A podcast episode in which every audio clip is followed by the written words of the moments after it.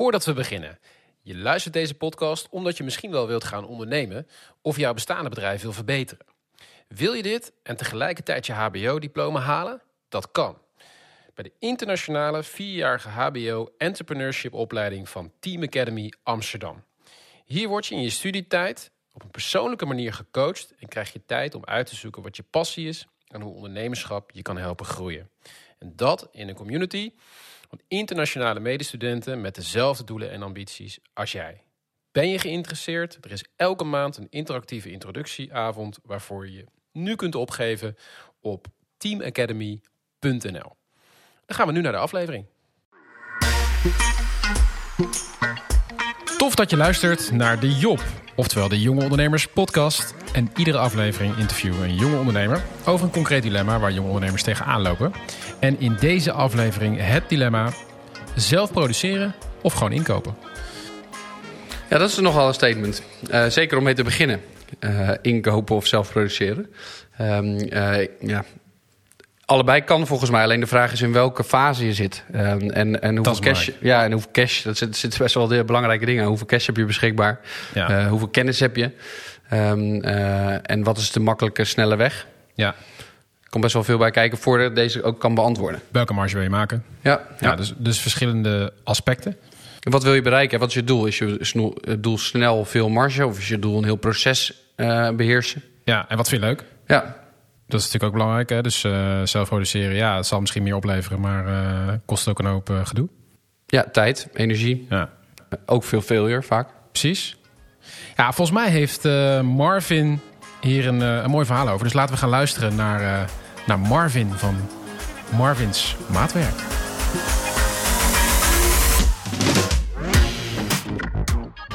Marvin, welkom in de podcast. Dankjewel. Ik, uh, zoals in iedere aflevering ga ik ook jou vragen om uh, je elevator pitch erin te gooien. Het is een uh, korte elevator pitch, maar dat is ook een beetje de bedoeling natuurlijk. Zeker. wij zorgen met Marvin's Maatwerk ervoor dat je in de horeca een optimale gastbeleving kan creëren. Als de horeca straks weer op volle sterkte is, dan gaan we hier ook zeker goed gebruik van maken. En gaan we ervoor zorgen dat heel veel horecazaken ja, zich nog beter kunnen presenteren en onderscheiden ten opzichte van de concurrent. Maar wat we nu eigenlijk doen in de coronatijd, omdat de horeca dicht is, is ervoor zorgen dat het bedrijf er alles aan kan doen om zijn werknemers zich gewaardeerd te laten voelen. Zijn werknemers en zijn relaties. En dat doen we door middel voor, uh, door bijvoorbeeld een gepersonaliseerde serveerplank te maken. Met bijvoorbeeld je eigen logo erop. Ja. We kunnen ook een plank maken in een uh, vorm dat te maken heeft met uh, de organisatie of de branche dat diegene in zit. We hadden bijvoorbeeld voor uh, Dag van het Transport allemaal planken gemaakt in de vorm van een vrachtwagen. Ja. En, en dat sluit dan perfect aan om je relatie zich gewaardeerd te laten voelen. Je zet heel klein je eigen logo erop. En elke keer bij een feestje, als het straks ook allemaal weer mag, um, dan zien de relatie of jouw werknemer weer heel klein jouw logo. Dan denkt hij weer aan je en op het meest feestelijke moment. En dat doen we met name met serveerplanken, maar ook bijvoorbeeld met gepersonaliseerde glazen, koksmessen, steekbestek. Eigenlijk alles wat je in de keuken um, veelvuldig gebruikt eigenlijk. Ja. Ja, heb ik daarmee je vraag Duidelijk, helder. Ja, duidelijk. ja je begon uh, natuurlijk uh, over uh, optimale gastbeleving en relatiemanagement eigenlijk. Hè, jezelf presenteren. Dus toen dacht ik nog van, hé, maar hoe doe je dat dan? Maar dat heb je mooi denk ik in beeld gebracht. En dat is natuurlijk een heel tastbaar product. Hè? Dus um, voornamelijk ook met, nou ja, met, met die keukenproducten. Mm -hmm. Ik denk de planken die spreken een beetje tot, tot, meest tot de verbeelding. Dat klopt. Je hebt ja. hier ook eentje liggen. Ja, dat waarbij dat goed is te zien. Die je net van een van je leveranciers hebt meegenomen uit Servië in de vorm van een uh, groot hart. Uh, van waar dat grote hart? Um, het grote hart hebben we eigenlijk uh, geïntroduceerd naar aanleiding wat we vorig jaar hebben gezien, wat heel populair is geworden. Dat is namelijk uh, Dag van de Zorg. Ja. Um, nou hebben we het weer over corona, maar um, wij hebben gezien nu dat uh, bedrijven in de zorgsector eigenlijk steeds meer willen doen voor hun werknemers. En dat doen ze met name door op dagen zoals bijvoorbeeld Dag van de Zorg, maar ook met uh, Pasen, ook met Kerst, eigenlijk steeds meer voor hun uh, werknemers te doen. En wij dachten Dag van de Zorg, Hart voor de Zorg, een hartplank. Het is een plank in de vorm van een hart, dat dat heel goed aansluit uh, op de doelgroep. En ja, we hebben nu, ik denk, totaal denk ik 250 samples opgestuurd naar uh, grote organisaties in de zorg. Ja. Dat gaat via onze wederverkopers. Dat zijn bedrijven die heel veel kerstpakketten maken. Maar ook door het jaar heen ook relatiegeschenken verkopen. En zij maken er dan weer een echt pakket van. Dus met Ja. een mooie doos eromheen. eh, met misschien bonbons erbij. Misschien met, eh, met eh, tapas erop. Precies. En zij zorgen er dan voor dat eh, als jij in de zorg werkt... dat je denkt van wauw, ja, deze organisatie die, die ze me geeft echt aan mij. Ja. Ja. Hey, want je bent ehm 25 jaar volgens mij. Ja, dat klopt. ja. Ehm, je doet het ook al een, eh, een tijdje. Mhm. Eh, jong ondernemer. Ik denk afgelopen twee jaar, als ik je zo hoor over de horeca inderdaad en corona, best wel wat uitdagingen gehad. ja. Hoe is dit begonnen? Even kort. Eh, het was ooit begonnen op de Hogeschool Utrecht. Op de ople- opleiding ondernemerschap en retail management. Ja. Dat is overigens een opleiding die ik iedereen kan aanraden. Kijk. eh, maar die ik zelf niet heb afgemaakt. Ehm, maar dat wil niet zeggen dat ik zou aanraden om hem zelf ook niet af te maken. Eh, in het eerste jaar ehm, hebben wij een serveerplank gemaakt ehm, met twee uitsparingen erin. Om schuivende sausbakjes in de horeca te voorkomen. Ja. Dat is Ehm, nu een soort van normaal, toch? Dat zie je eigenlijk Dat overal. zie je steeds meer. Ja, Ja, maar toen was dat nog relatief nieuw. Je zag het ook wel, maar wij dachten we kunnen dat net wat beter doen. Nou, we hadden dat hele schooljaar hadden we er nul verkocht. Want wij konden die uitsparingen niet op maat maken. En elke horecazaak heeft natuurlijk een, een ander soort sausbakje. Precies. Dus aan het einde van het schooljaar vroeg de docent aan ons... willen jullie doorgaan met dit eh, idee, ja of nee? Iedereen zei nee, behalve ik eh, op advies van mijn oom. Want mijn oom zei, als je er ook een logo op kan maken... dan denk ik dat je wellicht een nog beter concept hebt. Dus ik heb dat gedaan. Ik ben langs een stuk of 40, 50 horecazaken gelopen. Niemand zei ja erop. Eh, het was of niet een goede timing, of ik was geen goede verkoper. Zo. Maar ik heb 40 of 50 keer nee gehoord. Totdat ik hier eh, twee minuten verderop was in de Zadelstraat. Ja, Ehm, Utrecht. In, in Utrecht inderdaad, ja. Eh, dicht bij de Domtoren. Ehm, en toen zei de horecazaak bij Moof... die zei tegen mij, tegenover ons zit een meubelzaak... en die is volgens mij wel geïnteresseerd in een serveerplank... met erop de Domtoren. Hm. Want er komen heel veel toeristen hier in eh, Utrecht... en die willen allemaal iets leuks om mee in huis te nemen. Dus eh, ik ben toen naar hem naar binnen gegaan... Hij zei ja erop. Ik had eigenlijk verwacht dat we aan de horeca zouden gaan leveren... maar dat was dus niet mijn eerste klant. Ik heb een plank gemaakt eh, met erop de Utrechtse Domtoren... Ja. eh, ik maakte misschien maar 50 cent winst per plankje erop. Echt en heel erg weinig. zelf? Eh, die bestelde ik uit Duitsland bij een groothandel. Ja. En vandaar dat er ook heel weinig marge op kon zitten. Want ik deed eigenlijk zaken met de verkeerde schakel Ja. in, in de keten eigenlijk. Precies. Want in principe zit ik op dezelfde schakel als dat, hij- als dat hij zat. Maar ik probeerde het toch zo te doen. En, ja, hij kon eh, hem ook direct, direct leveren. Alleen jij was op dat moment Ja, degene dege- die in de degene- stond ja, en precies. mocht leveren. Ja, Ja, exact, exact. En eigenlijk vanaf daar ben ik daarna gaan focussen op de horeca. Ik heb gestaan op de Horecava. Dat is een, eh, de grootste horecabeurs van Nederland. Eh, met een aantal planken die ik gewoon bij de Xenos heb gekocht. Ja, ja, ja, Ehm, precies, ja. Die ik in Duitsland heb gekocht, bij de Bijenkorf. Gewoon op plekken waar, waar iedereen ze kan halen. Waar, ja, en dan had ik erop gegraveerd bij een graveur hier in de buurt. eh, hier uw eigen tekst op logo. Ja. En daar bleek heel veel reactie op te En komen. was het puur het graveren met logo? Of was het ook al zeg maar die functies van die bakjes? Ook met die functies, ja, ja. Maar die combinatie, dat vonden mensen interessant. Precies. Want alleen de bakjes vonden ze niet interessant. Alleen het logo vonden ze wel interessant. Kijk. Maar die combinatie, dat deed het hem. Ja. En toen heb ik heel veel aan de, aan de horeca verkocht. En toen kwam de toespraak ergens in maart, twee jaar geleden alweer. Eh, ja, alle horeca moet dicht. En Hoe lang was je toen bezig? Ik denk dat ik toen ongeveer een jaartje bezig was. Ik had, eh, ik had echt geloof in mijn bedrijf. Ik Je had stond echt nog aan het begin. Ja, het stond En echt aan het begin. planken nog bij de Xenos, bij wijze van. Eh, wel in Duitsland, maar er zat niet zo heel veel marge. Ja, Groothandel. Ja. Ja, en eh, nou, toen had ik 40 of 50.000 euro geleend van familie en vrienden Mhm. eigenlijk. Om ervoor te zorgen dat ik nu bij die grote fabrieken kon gaan inkopen. Was dat moeilijk trouwens, om dat geld bij elkaar... eh, Ehm, la- het, was, het was lastig om mensen te overtuigen van iets wat er niet is. Ja, Want precies. ik, ik, ik had nog niks eigenlijk. Maar Eh, waarom geloofde je... Want dat is best wel een stap. Jij geloofde dus enorm in dit verhaal. Mhm. Anders doe je dat ook niet, hè? Dan zit toch iets op het spel. Ja, dat klopt. Waarom geloofde jij er op dat moment zo in... terwijl de horeca de deuren dicht aan het doen was? Misschien was het wel een... eh, misschien, het is lastig om nu te zeggen, want het is nu goed uitgepakt. Maar het kan ook heel goed een inschattingsfout zijn geweest. Ja. Maar ik geloofde erin. Ik vond het zo gaaf de eerste keer dat ik een plankje had verkocht. Dat ik eerst dat ik voor het eerst geld kreeg voor iets wat Ja. ik heb gemaakt eigenlijk. Ja. Dat ik dacht van ja, het kan nooit zo zijn dat maar één bedrijf in, in Nederland dat interessant vindt. Dat, dat is te uniek. Hm. Er moeten meer bedrijven zijn voor wie het interessant kan zijn. En als ik om me heen keek bij concurrenten, hoe groot zij waren, wist ik van ja, als, aangezien zij zo groot zijn, waarom zou ik dat niet kunnen? Is toch? Blijkbaar is er wel genoeg markt voor om zo groot te worden. Precies. En maar eigenlijk met dat geloof erin dacht ik van ja, als het, als het hier in Utrecht lukt, waarom zou het niet in Amsterdam lukken bijvoorbeeld? Ja. Ja, duidelijk. Toen ben je, eh, je hebt dat geld, gel- nou ja, de, de, de, de deuren gingen dicht. Ja. Eh, je had wel dat geld. Ja. Wat ging je met het geld doen? Ehm, het geld was uitgegeven. Ja. Op het moment dat eh, alles, eh alles maar dicht ging. Wat had je gekocht? Heel veel voorraad. dus ik had er ongelooflijk veel voorraad liggen. Ja, Ik was net in, in mijn eerste pand gegaan. precies. Dus ik had nu ook de eerste huurcontracten. Dat was allemaal al getekend. Dus je ging vooral kosten maken. Ik, ik had net in alles geïnvesteerd. Toen ging alles dicht. Eh, toen heb ik tegen de mensen gezegd die bij me werkten. Die werkten toen nog allemaal part-time. Van jongens, jullie hoeven even een tijdje niet meer te komen. We moeten even het compleet gaan omgooien nu. Ja. Dus toen ben ik gaan richten op de relatiegeschenken. Eh, ik heb gestaan op de kerstpakkettenbeurs, op eh, promotionele beurzen. Die konden toen gelukkig nog doorgaan. Ja. Ehm, en eigenlijk vanuit die overtuiging eh, ben ik in het einde van het jaar... heb ik misschien ook een beetje geluk, geluk gehad. Ik heb geïnvesteerd in Google Ads. Ja. Als een serveerplank voor je relatiegeschenk.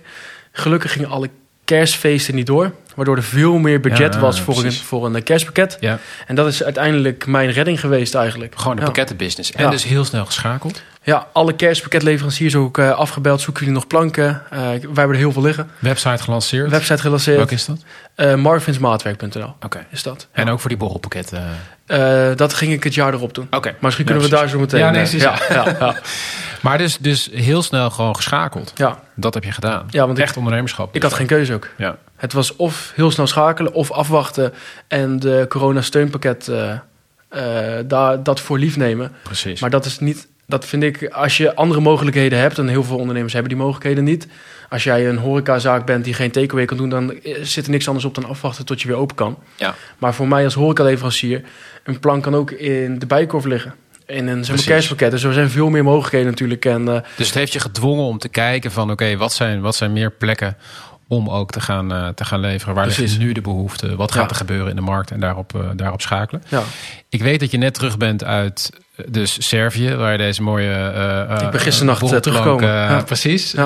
Van het meegenomen vorm van dat hart. Ehm, daar zit iets tussen. Want die, eh, die voorraad waar je het nu over hebt... eh, die kwam uit Duitsland. ja, Ehm, dus jullie, je bent verder gegaan. Je bent gaan groeien. ja. Kun je daar iets meer over vertellen? Ja, op een gegeven moment zie je dat. ehm, ik, ik begon het pas echt te beseffen toen ik eh, bij de leverancier in Duitsland was geweest. En ik om me heen keek en ik dacht: wacht even, de- de- deze fabriek maakt helemaal geen serveerplanken. Terwijl ik wel altijd overtuigd was dat dat de bron was. Hm. En toen ging ik eens nadenken: wacht, als zij dit ergens inkopen en zij dat daarna weer Zij waren ook verkopen. gewoon een tussenpartij. Zij zijn gewoon een zeg maar, tussenpartij. Precies. En waarom zou ik dat niet kunnen zijn voor de Nederlandse markt? Ja. En eigenlijk met die overtuiging ben ik gaan zoeken naar eh, leveranciers, voornamelijk in Oost-Europa. Dat heb ik gedaan door ambassades te gaan bellen, ambassades te gaan mailen. Een ambassade is de perfecte plek om eh, op zoek te gaan naar een nieuwe leverancier. Hmm. Want de ambassade zit hier niet om oorlog te voorkomen. Tenminste, niet hier in Nederland, misschien in Oekraïne, Rusland wellicht wel. Maar niet hier in Nederland. Nee. Eh, zij zitten om de handel te bevorderen tussen landen. Ja, En door ja. met hun in contact te komen, geven zij een hele, een hele lijst van relatief betrouwbare fabrieken.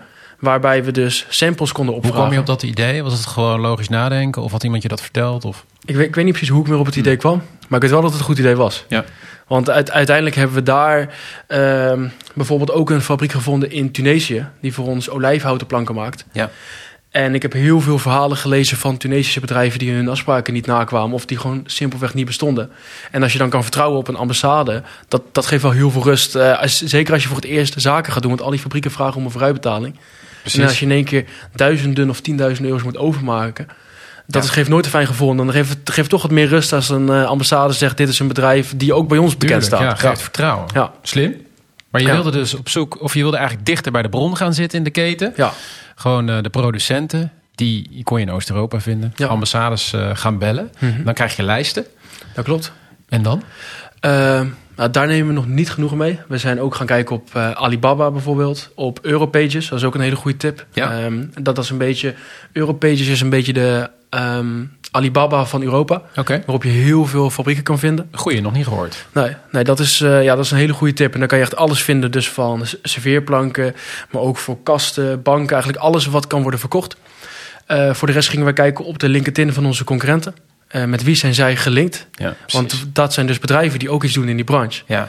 Eh, verder gaan we kijken op de Facebookpagina's van die bedrijven die we al hebben gevonden. Want dan kan je weer zoeken naar soortgelijke bedrijven. precies. En op Google kan je hetzelfde doen. Ja. Dus eigenlijk hadden we heel veel informatie. Je bent echt in de keten, in een netwerk van die verschillende partijen gaan zitten. Ja, Kijken, ja, waar is de bron, waar is de bron? Want waarom wil je bij de bron zitten? Dat is zo goedkoop mogelijk. Precies. Dan zit er niemand meer tussen. Dat is kosten. Ja, ja. Ja. Dan, dan zit er niemand meer tussen die relatief weinig waarde toevoegt aan het proces.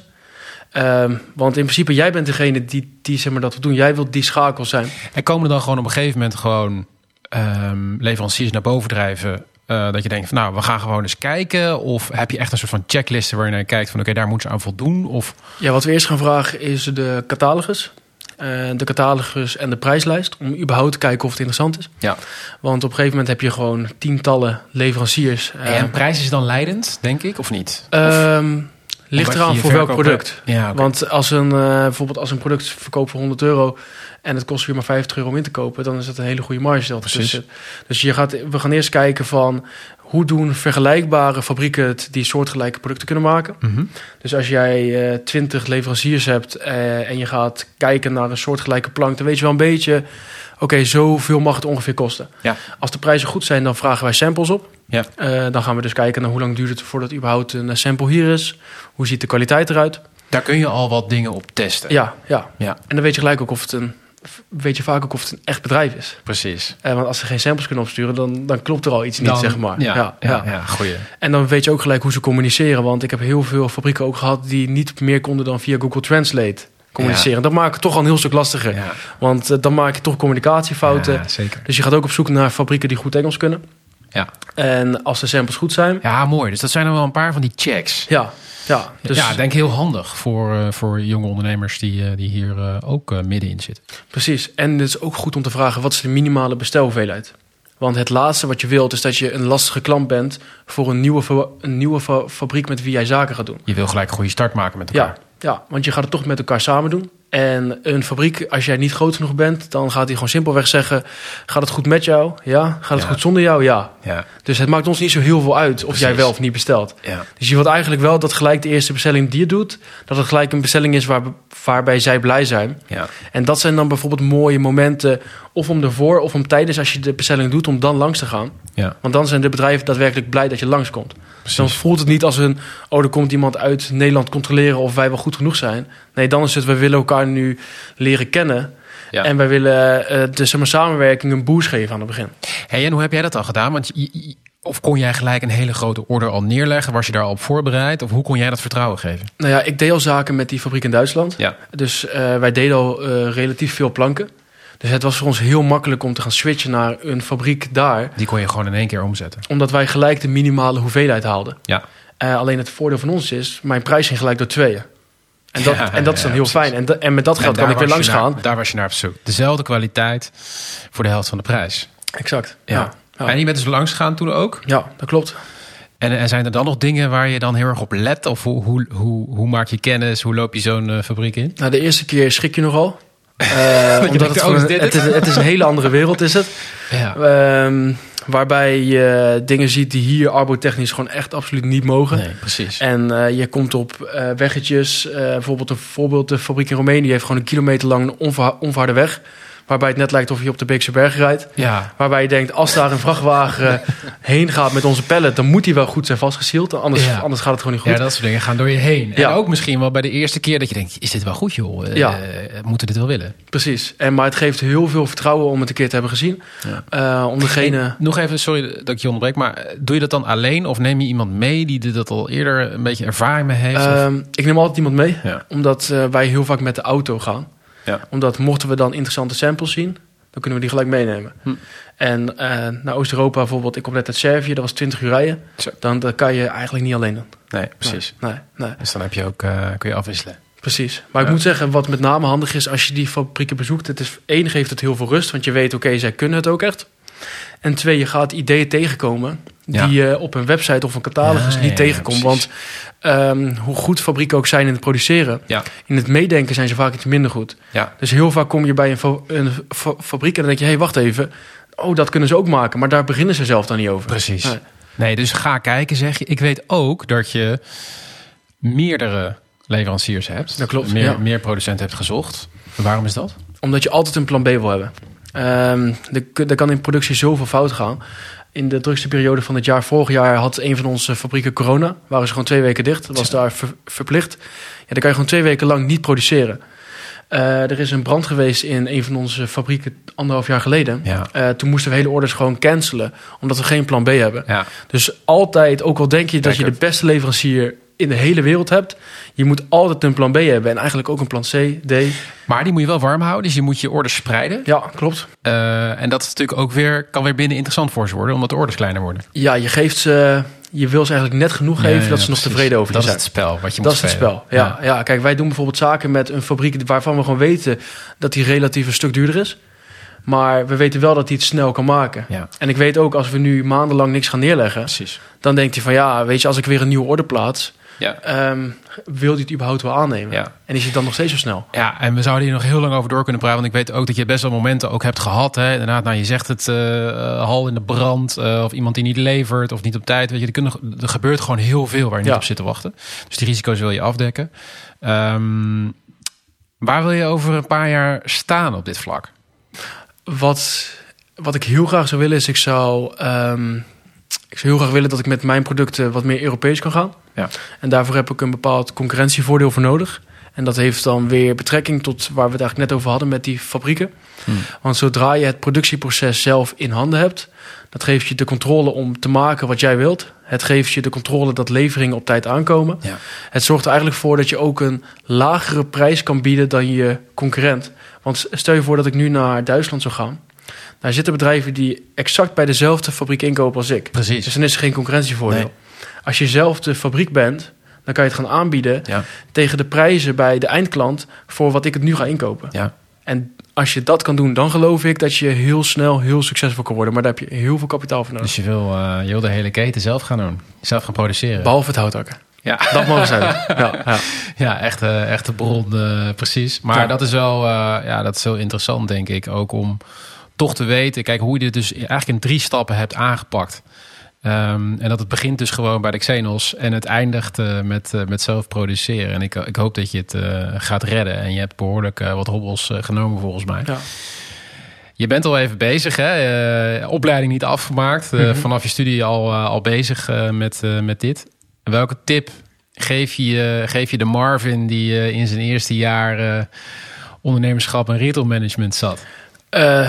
Ik, zou- ik zou hem twee tips geven. Eén Mhm. is besef je altijd in welke fase je bedrijf is. Als je het net gaat oprichten, moet je nog niet gaan focussen op het produceren. Je moet eerst bewijzen, werkt het concept wel. Precies. Want het heeft helemaal geen zin om, om uit te zoeken hoe je, eh, wat de beste leverancier is. Laten we eerst maar eens kijken of een product überhaupt verkoopt. Ja, En zodra je dat hebt gedaan, dan kan je overgaan tot de tweede tip eigenlijk is probeer zo snel mogelijk alles eh, vast te gaan leggen in processen en checklist. Hmm. Omdat naarmate je bedrijf groter wordt, je op een gegeven moment ziet dat ehm, wat vanzelfsprekend is, niet voor al je werknemers vanzelfsprekend is. Ja. En als je op dat punt komt, dan zul je zien dat je heel snel heel veel geld kan verliezen. ja. Omdat iedereen zijn eigen werkwijze heeft, wat hij denkt wat goed is. Ja. En als je dat niet goed hebt vastgelegd, dan is er geen goed of fout. Dan doet iedereen wat hij denkt wat goed is. Dus hoe eerder je dat gaat vastleggen, hoe, hoe eerder je eigenlijk het bedrijf gaat inrichten alsof je het zou gaan verkopen, ja precies. hoe meer profijt je daar op de long run van hebt. En je bent natuurlijk daarin ook al wat verder. Dus echt voor die groeifase is dat natuurlijk heel belangrijk. Ik hoor je niet zeggen, Marvin, maak je studie af. Dus dat was toch minder belangrijk, ook achteraf gezien. Achteraf, ja, Eh, klopt. Ja. Wie, eh, wie inspireert jou? Wie leert jou? De grootste, ik, ik heb er twee, mijn oom, maar Ja. eh, degene die jullie ook kunnen opzoeken, dat is Marcus Lemonis. Eh, bekend van eh, RTL. Hij heeft een eh, programma dat heet The Profit. Ja. Waarbij profit staat voor winst. Dus niet de profeet, maar de profit. Precies. Ehm, en hij leert eigenlijk dat een als je een goed bedrijf wil hebben, moet je focussen op drie dingen: people, process, product. Ja.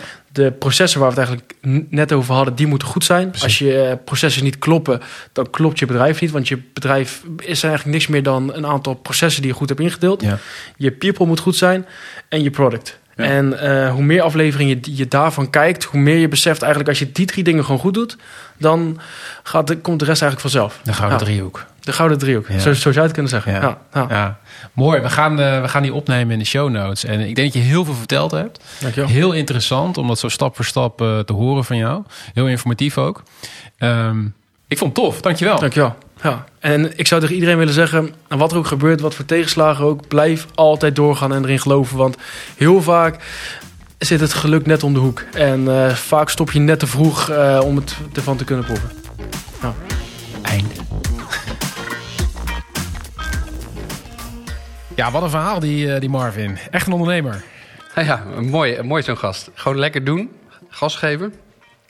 Eh, ook alleen al hoe die begint. Gewoon zo, bijna geen marge, maar gewoon zeggen: ik ga gewoon beginnen. Ja, Eh, want dan heb ik gewoon mijn eerste klant en dan ben ik gewoon eh, aan de slag. bij de Xenos starten letterlijk. Ja, ik vond het echt, echt een leuk verhaal. Hij vertelt het ook met enthousiasme.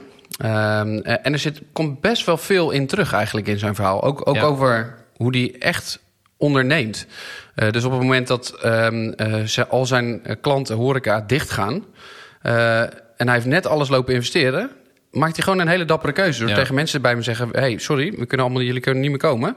Eh, en ik gooi het gewoon over een andere boeg. Ja. Ik ga gewoon kijken wat er nog meer kan. Ja, dat dat- snelle schakelen, ja. Ja, dat snelle schakelen, creatief zijn, maar ook ehm, eh, knopen durven door te hakken. Maar daar heb je toch... Kijk, volgens mij is bij hem ook gewoon... Je, hebt daar ook echt iets voor nodig van... dit mag niet misgaan of zo. Dat, dat, dat, dat sprak heel erg uit bij hem, denk ik. Gewoon van, dit moet gewoon gebeuren, no matter what. Of, of hoe. Dit ja, gaat een bepaald gebeuren. zelfvertrouwen of zo. Een soort van vertrouwen Ja. van, maar dit is gewoon een goed idee. Dat moet ergens, gaat het gewoon Ja, lukken. 40, 40 keer nee, had hij. Ja, ja, geniaal. ja. Maar toch dat hij, ja, als ik er eentje kan, dan moeten er meer zijn. Ja. Maar dat is ook eh, een van de belangrijke dingen, denk ik, in ondernemen... is ook een bepaalde sales mindset. Want je moet gewoon je dienst of je product verkopen... en je moet erachter staan, je moet erin geloven. En je moet dus ook tegenslag kunnen handelen. En ook als er 40 keer mensen zeggen... je hebt een slecht idee, in je idee blijven geloven... net zolang tot iemand het pakt. En dat komt bij hen terug. Kijk, ja, Ja. als je op een gegeven moment duizend keer nee hebt gehoord... moet je op een gegeven moment wel een conclusie Precies. gaan trekken. Ja. Ehm, eh, maar van die ene ja, over 40 keer nee en één keer ja... daar ga je op aan. Ja, ja, en wat ik dus wel heel interessant vond, want het is natuurlijk ja, het is een product waar ik natuurlijk helemaal niet zoveel meer heb. En, en hij zegt gewoon van ja, weet je, het was juist die combinatie van een logootje en een, eh, en een bakje eh, op maat. En dat dat hem dan deed, hè, wat, wat zijn oom ook zei. En, ehm, en daar dan dat dat het verschil kan maken, zeg maar. Juist die combinatie waar die achter kwam ook op die, op die beurzen. En dan, er, eh, en dan er vol voor gaat. En dat hij ook zegt van, en dat is toch weer die, die concurrentie-mindset. Meestal, jonge ondernemers zeggen van ja, weet je, te veel concurrentie, eh, dan, dan is het er al en dan lukt het me niet. Maar hij zegt ja, als er bedrijven zijn die het doen, die zo groot kunnen worden, eh, waarom zou mooi, ik het dan niet kunnen? Ja. Hè, dus, dus juist concurrentie als bewijs van dat er markt is en daar een stuk van, van pakken. Ja, dat, dat kan natuurlijk ook. Ja, vond ik een hele mooie. Daar hoef je geen heel innovatief idee voor te hebben. Nee, en, en, en nou ja, jij hebt dan niks met het product. Ik ook niet per se iets. Maar aan de andere kant dacht ik wel ook van... ja, het is eigenlijk wel weer een leuke relatiegeschenk. Het is Ja. ook wel weer... Ja, want er zijn, voor een kaasplankje wil je een mooie kaasplank thuis. Ja, dat er een logo op staat, nou, is prima. Ja. is ook wel leuk om weg te geven. Is weer wat anders dan een fles wijn of Zeker. een eh, fles champagne. Ja, Ehm, maar die mindset vooral, dat viel me gewoon op. Het schakelen van, hey, ik had geen keuze. eh, dus ik moest gewoon even anders.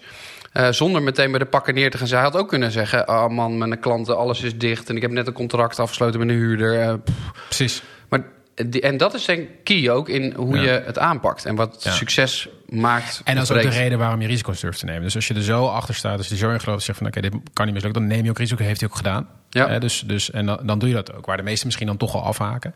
Ja. En wat jij zei klopt natuurlijk ook. Hij zei van ja, wat inderdaad, wat is je, wat is je ambitie? Wat is je visie? Uiteindelijk zegt hij natuurlijk toch, ik ga zelf produceren. Ja. Ehm, hè, dus hij laat heel mooi zien van kijk naar die keten, waar wil je zitten? Eh, nou, hij wil zo ver gaan om dus zelf te produceren, om gewoon zoveel mogelijk waarde toe te voegen zelf, die, eh, die schakels weg te halen. Maar mooi je dat beschreef, hoe die daar, eh, hoe die daar kwam, hè, stap voor stap. Ja. Ja, en ook wel herkenbaar. In, eh, in een andere podcast kwam het volgens mij ook langs. Ehm, ik, ik heb in China dan fabrieken bezocht. Het is heel goed om die te bezoeken, zodat je ook veel meer gevoel krijgt bij je product, bij je, eh, de relatie, eh, de man of vrouw in de ogen kijken, Ehm, eh, zien hoe ze het doen. Ja. geeft veel meer gevoel erbij. Ja. En wat ik heel goed vond, en een hele goede tip van hem, is dat hij zei: neem iemand mee. Ehm, niet alleen omdat het- het leuker is en beter, maar vooral, je kan nog best wel eens vertroebeld Precies. kijken naar je eigen product of idee. Dat je Ja. denkt van dit is goed en je wil het graag, dus dan denk je dit is een goede partij. Terwijl als je iemand meeneemt die wat onafhankelijker is, die kan zeggen: hé, hey, maar Robin, zag je niet dat het één grote griebenzooi was daar. Ja, en dat kunnen ze dat wel, die oplagen. Dus dat is iemand die wat onafhankelijker kan Ja. kijken. Dus dat vond ik een hele goeie. Of andersom, hè, dat je denkt, ja, waar ben ik in vredesnaam beland in een achtergesteld eh, Andersom gebied. eh, terwijl de, eh, iemand anders zegt van, hé, maar ik kijk gewoon, ze kunnen dit, ik vertrouw het. Dus dat, ik denk dat dat inderdaad een hele goede... Hij gaf een mooie checklist ook van waar je op kan letten op het moment dat je fabriek bezoekt. Dus goed om dat ook nog even op te, no- te nemen in, in de show notes. Ehm, voor mensen die willen gaan kijken, waar, waar let je op? Ja. Hè, communicatie is natuurlijk heel belangrijk. Ehm, dus eh, dat, was, dat vond ik ook eh, mooi wat hij zei. Ja, en die stappen. Dus ik vond het gewoon heel mooi als je gewoon kijkt van... Het begon, begon bij de Xenos. Ja, ja. Heeft voor mij hè, gewoon in die keten. En, en hij eindigt uiteindelijk met een eigen fabriek. Althans, in zijn, in zijn ambitie wil er steeds een stapje dichterbij. En daar heeft hij gewoon een hele heldere visie op. En ehm, ik denk dat het gewoon goed is om te kijken van... waar wil je zitten in die, in die keten? Hè? En waar wil je, wil je eindigen? Eh, Ja, en hij denkt verder dan het hier en nu. Want hij had Zeker. over, je moet een plan B hebben. En eigenlijk nog een plan C en D. En dat is denk ik waar ook mensen fout maken. Geen plan B. En de fabriek stopt ineens of reageert niet meer. Of er is wat. Eh, hoe ga je ermee om? Dus een grondstoftekort. Heb je dan al bedacht wat er kan gebeuren? En je kunt niet alle scenario's uitdenken. Hè? Niemand had bijvoorbeeld een pandemie kunnen bedenken. Precies. Ehm, ehm, maar een plan B is wel goed. Ja. Ja, nee, zeker. Dus, ehm, en daar moet je ook wel echt die drive en die energie voor hebben. Dus, dus eh, ja, mooi eh, hoe hij dat, eh, hoe die dat heeft gedaan. Dus eh meerdere leveranciers zoeken en uiteindelijk bepalen waar je, waar je ambitie ligt. En zoveel mogelijk waarde toevoegen daarin. Ja, en mindset. Hè? Dus eh, eh, niet bij de pakken neerzitten, maar eh, kansen zien en pakken. Ja, Dat doet hij. ja. Vond, eh, ik kan me voorstellen dat het voor luisteraars ook een inspirerend verhaal was. Want hij Ja. vertelde het leuk. En niet je studie afmaken toch ook? nee, dat kunnen we niet zeggen. Kunnen we niet zeggen. Ja, toch wel een beetje. Nee, maar dat was, eh, was een mooi verhaal. Dus ehm, eh, dank ook, Sjoerd, voor de, voor de tip als je, als je luistert. Die heeft Marvin aangedragen. Dus ehm, tof om naar te luisteren. En ehm, we zullen zeker de tips, eh, de vele tips die Marvin heeft gegeven in de show notes zetten. Dus bekijk die. Thanks Hans. Jij ook? We gaan het hierbij laten. En, en jij bedankt voor het luisteren. Abonneer je vooral op, op de podcast. Schrijf een recensie als je het leuk vindt. En als jij een tip hebt voor een leuke jonge ondernemende gast... laat het dan ook zeker weten in een berichtje aan Robin met dubbel B. We zijn je dankbaar. Tot de volgende.